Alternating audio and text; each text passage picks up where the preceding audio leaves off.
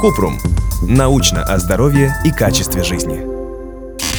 Влияют ли фазы Луны на поведение и самочувствие людей? Кратко. Исследования показывают, что лунные фазы могут повлиять на сон. Однако даже здесь ученые не сходятся во мнении. А вот данных о связи между Луной, менструальными циклами и психическим состоянием очень мало. Соответственно, винить Луну в чьем-либо плохом поведении некорректно. Подробно.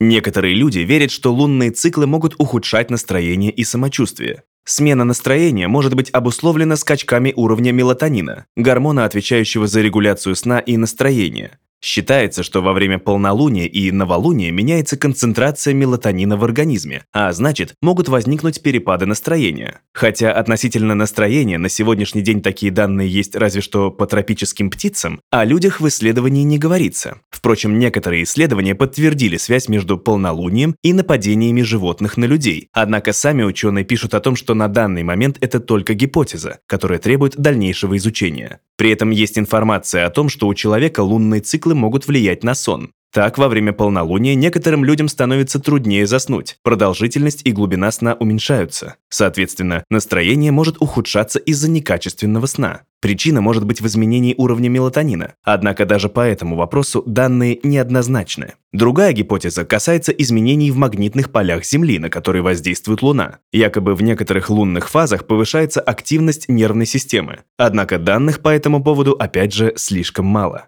При этом исследования не подтвердили влияние положения Луны на психические заболевания. Кроме случаев усиления симптомов биполярного расстройства, существенные изменения концентрации биологических жидкостей в теле, менструации или риск травматизации. На данный момент многие ученые скептически относятся к возможной взаимосвязи между лунными циклами и здоровьем. Вероятнее всего, это результат предубеждений и стереотипов. Это явление называется иллюзорной корреляцией, когда между независящими друг от друга событиями прослеживается взаимосвязь. В таких случаях чей-то отдельный опыт принимается за неопровержимые доказательства определенной теории. Если у вас возникли вопросы, пишите нашему боту в Telegram регистратура Купрумбот.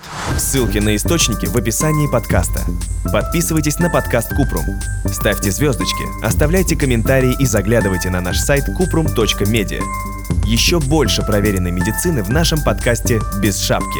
Врачи и ученые, которым мы доверяем, отвечают на самые каверзные вопросы о здоровье. До встречи!